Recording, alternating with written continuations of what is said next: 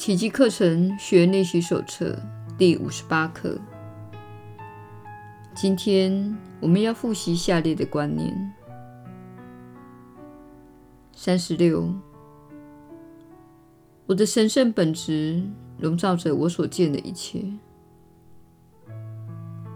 我对真实世界的所知所见，源自我的神圣本质。经由宽恕，我不再是自己罪孽深重，我已能接受纯洁无罪为我的真相。透过谅解的眼光，我只会看到世界的神圣本质。因为我所能想到的念头，不过反映出我对自己的看法。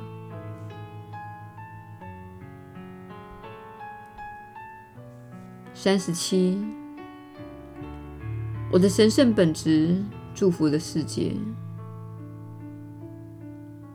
我是神圣的，这一支箭不只注圣了我自己，我在它的光明中。所见到的一切人或物，都分享了它带给我的喜悦。没有一物会落于这喜悦之外，因为没有一物分享不到我的神圣本质。就在我认清自己的神圣性之际，世界也会放射出它的神圣光辉。使众人有目共睹。三十八，我的神圣本质无所不能。我的神圣本质具有无限的治愈能力，因为它的拯救能力也是无限的。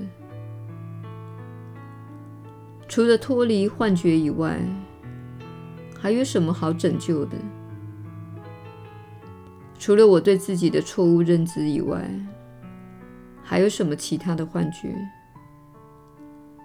只需再度重申自己的真相，我的神圣本质就能一一化解那些幻象。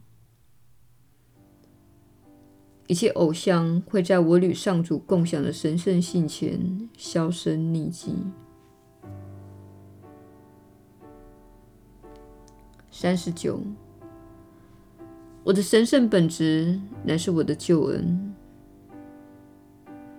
我的神圣本质既然已将我由所有罪咎中拯救出来，那么认出自己的神圣性，就等于认出了我的救恩，同时也认出了世界的救恩。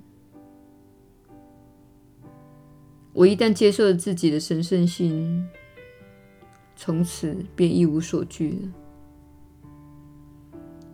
因着我的大无畏，每个人也必然分享我的这份认知。那正是上主赐给我与世界的礼物。事实，我是蒙受祝福的上主之子。这句话重申了我对全然美善。以及纯然美善的天赋权利。我是蒙受祝福的上主之子，一切美善之物非我莫属，因为那是上主有意赐给我的。因着我的终极真相，我不可能遭受失落、剥削或折磨之苦。我的天赋在一切事上支持我、保护我，并引导我。他对我的照顾无微不至，他永远与我同在。我是永远蒙受祝福的上主之子。耶稣的传导，你确实是有福之人。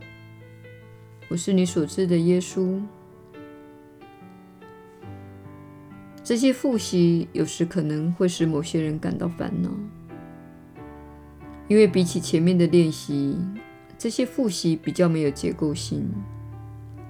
你务必看到这种烦恼，并了解这种感觉源自于改变，源自于用一点不同的方式来做事情。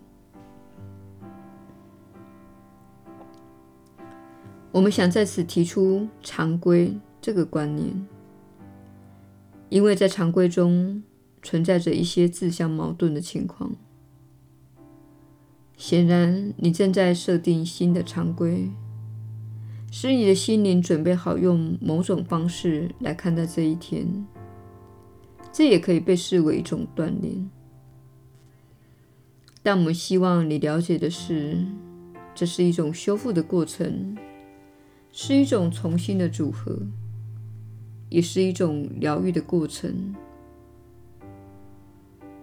因为在过去，你日常处理自己心灵的方式是错误的，并且造成了损害。因此，这项锻炼，这个常规，是为了使你恢复到一种真正自由的状态。这情况很像是某人因为变得懒散而体重增加了许多。他必须经历一种看似缺乏自由的期间。一段看似的锻炼期间，使自己回到平衡的状态。在这修复的过程中，在这疗愈的过程中，他有意识地去解除某些自己所妄造的事。这就是你目前在做的事。然而，心理一旦经过重新的锻炼，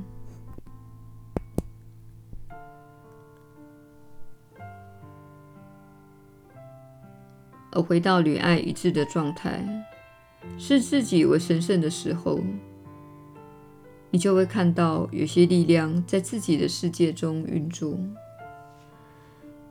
这力量不是线性的，不是牛顿物理，也就是说，不是单纯的因果关系。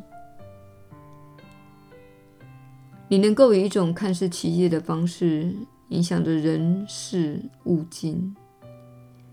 你一旦锻炼自己的心灵，而能够体验到这种力量，那么你的操练会变成大多是轻松、自在且顺其自然的。但是现在这个阶段，你还不是如此。现在这个阶段，我们请你保持常规，但是我们为你改变练习的形式是有很好的理由的。我们不对为何你要这样练习的做深入的解说，但这是为了你更大的益处。你日常生活中的常规也是一样的道理。除了做奇迹课程练习之外，我们希望你挑战自己的常规。如果你早餐总是吃同样的东西，不妨改变一点点。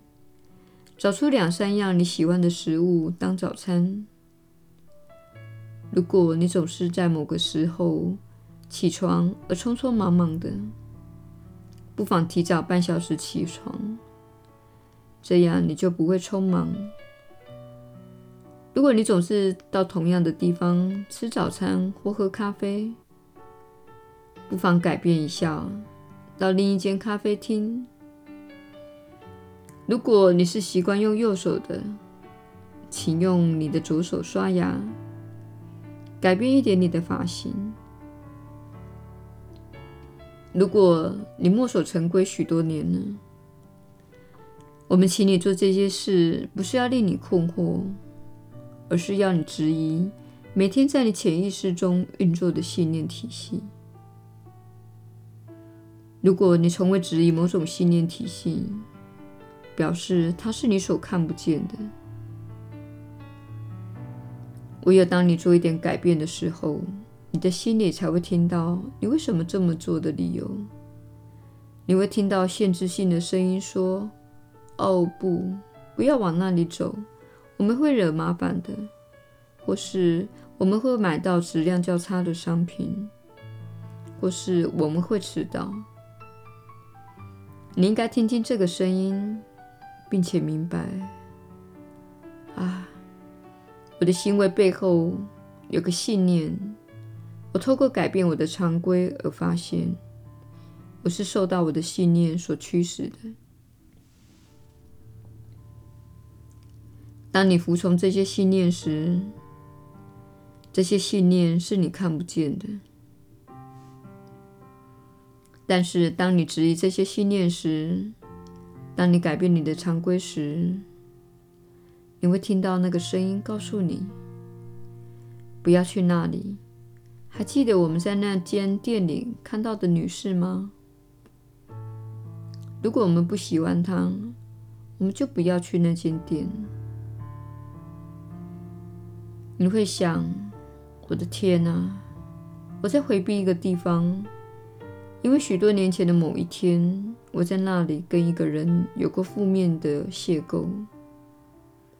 我想，现在是我面对心中的这个问题的时候了。